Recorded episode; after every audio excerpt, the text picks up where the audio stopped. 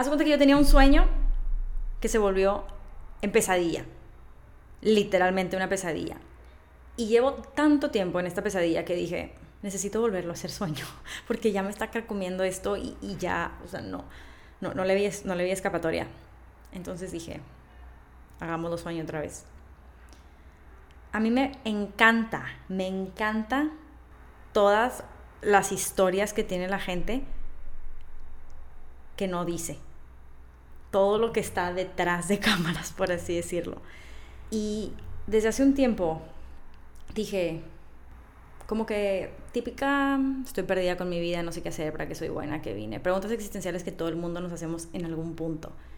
A mí me contaron una historia, una chava, que me voló la cabeza. Fue lo más real, lo más vulnerable, lo más honesto que me voló la cabeza. Yo no me podía imaginar que la persona que tenía enfrente me estaba contando algo tan wow. Entonces, ahí fue donde se me sembró mi sueño, que ahorita pesadilla.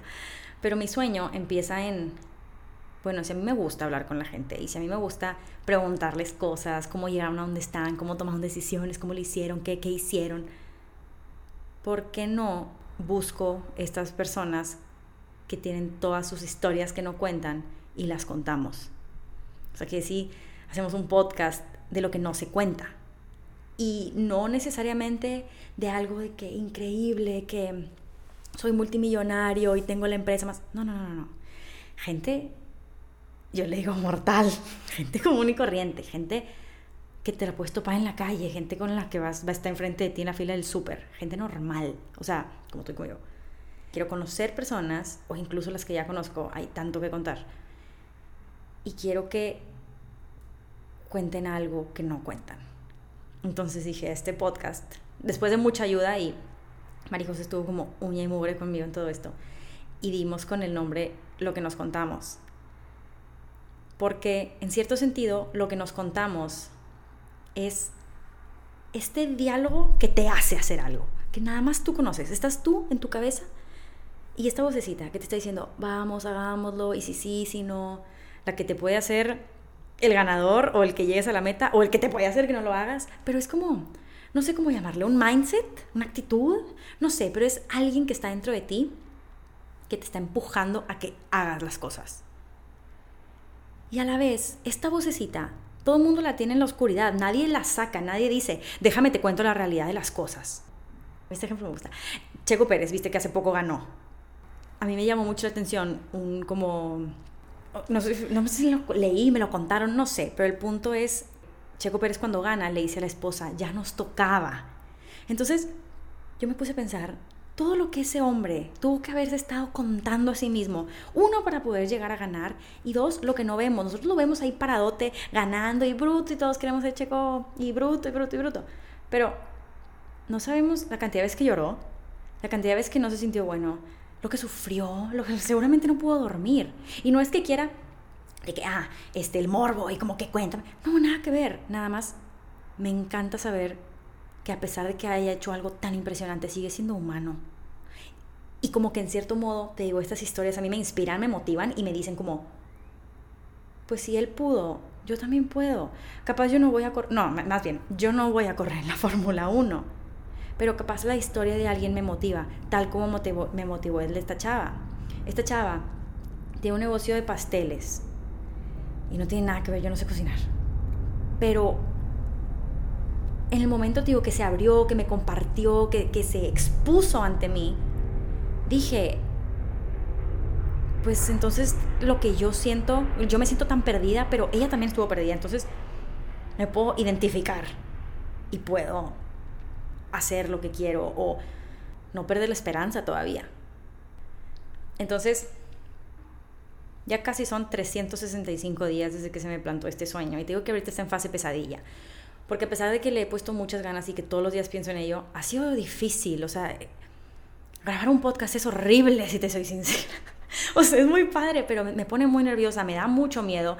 No quiero sacarlo y ya he llevado entrevistas y las tengo que volver a hacer porque pues caducan. Las palabras caducan. Entonces, tengo que volver a grabar. Y, es de que, bueno, Natalia, pero ahora cuándo? Y yo, de ya pronto, ya pronto. Y la verdad es que hay demasiado miedo detrás de todo esto, pero también hay demasiadas ganas, también hay demasiado como una pequeña parte de mí cree que esto es una buena idea. Y dije, vamos a darle la vuelta, vamos a cambiar la narrativa, esto ya no va a ser una pesadilla, esto va a volver a ser un sueño. Y la única manera que sea un sueño es que lo haga. Entonces aquí estoy, grabando el primer episodio. Pues sí, es, es más que nada eso, es, es contar todo lo que no contamos. Lo real, lo honesto, lo vulnerable, lo terrible, lo todo, decirlo todo. Con la esperanza de que ojalá alguien que se sienta perdido como yo me sentí, tenga bastante donde encontrar y, y pueda sentir que realmente es parte de.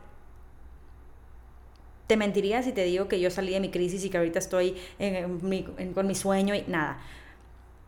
Sigo perdida, pero al menos ya no tengo tanta desesperación. Y llevo varias entrevistas ya, te digo. Una las tuve que volver a hacer porque, pues como te decía, las palabras caducan. Este. Y.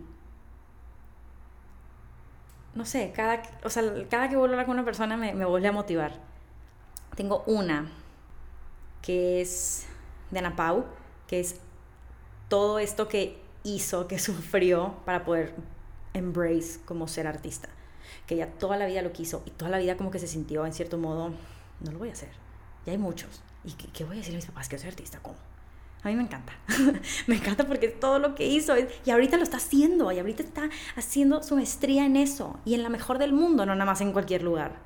Y, y me cuenta como todo de que de que no, este, yo lo, lo manifesté y me levantaba todos los días y veía mi vision board que yo iba a estar ahí. Pero fueron cinco años antes de que le dijeran que sí. Imagínate esa voz que estuvo con ella, alentándola. Entonces intenté sacarle lo más que pude cuando hablé con ella. Otra es de Pablo, que también me encanta. Todas me encantan, pero me gusta mucho esta también porque él, él la tuve que volver a grabar porque tenía un negocio que eh, lo vende y pues yo me quedé con la del primer negocio. Entonces, ¿cómo iba a poner del primer negocio llames él? y me cayó de perlas porque escribió un libro.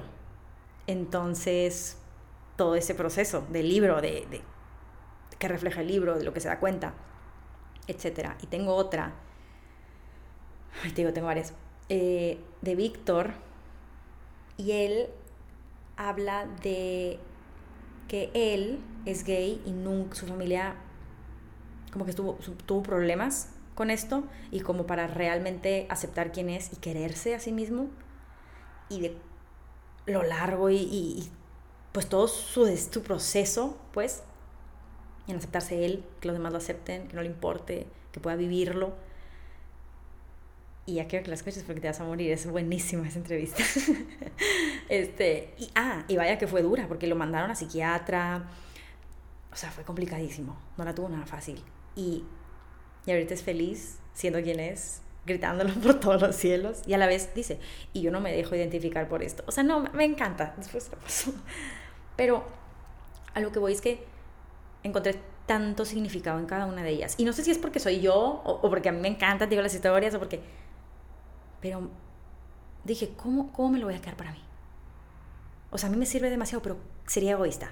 Sería egoísta no poniéndolo porque hay tanta gente que estoy segura piensa como yo y estoy segura se ha sentido como yo. En mi propia cuadra puedo encontrar a alguien más, o sea, no soy tan... este... Entonces, es eso y no sé a dónde me va a llevar, te digo.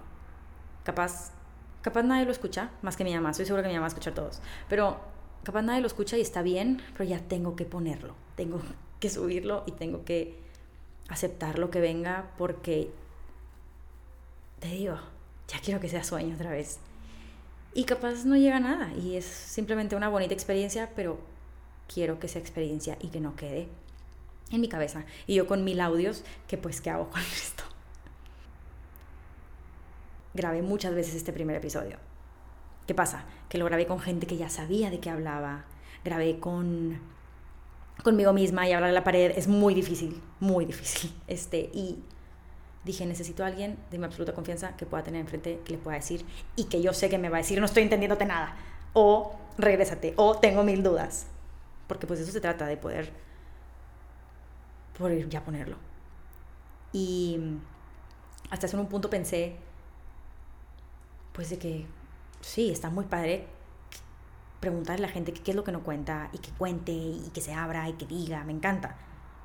Pero también me hizo pensar a mí, bueno, ¿y yo que no cuento? Si soy lo valiente, lo suficientemente valiente, yo creo que voy a poder incorporar uno que otro de qué es lo que no cuento en X cosa, en X situación, en, no sé, capaz algo me pasa en la semana que creo que puedo poner, no sé. Pero por ahora, sí, quiero gente común y corriente que vemos en todos lados, que no sabemos todo lo que hay detrás, que cuenten, que digan, que se puedan sentir libres de contarlo y a la vez es como un recordatorio para ellos que su historia vale, que lo que vivieron vale y que tiene el poder de cambiarle la vida a una persona. Y bueno, ya que estamos en todo este tema de lo real, lo honesto, sin filtros, este, este preciso momento que están escuchando es distinto, fue grabado distinto a el primer episodio, días después. Y la realidad es que ya estaba a punto de subirlo hasta que me di cuenta que, aunque no es película, quiero realmente hacer un espacio para hacer hincapié que esto, este trabajo no nada más ha sido de una sola persona. O sea, quizá me escuchan a mí, pero la realidad es que hay demasiada, demasiada gente que estuvo en esto, de una manera u otra. otra. Desde el momento que se me ocurre hasta que se han, me han aguantado todas las conversaciones, hasta que los que me han regalado de su tiempo enseñándome cómo usar el micrófono, cómo ponerlo, cómo editar, hasta las otras que se sientan aquí a contarme un pedazo de su pasado, que obviamente no es fácil.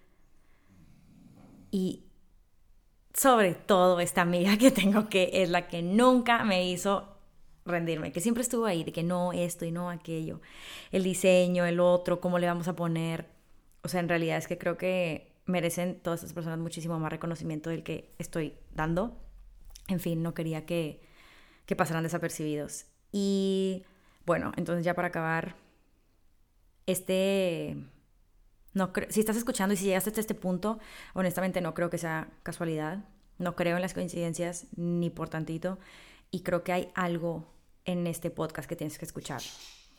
Te invito a que escuches las conversaciones que quieras, te diría que todas, pero te voy a decir las que quieras. Y realmente lo hagas con los ojos bien cerrados y el corazón bien abierto, porque las personas que estuvieron aquí hicieron un gran esfuerzo para compartir un pedazo de su corazón.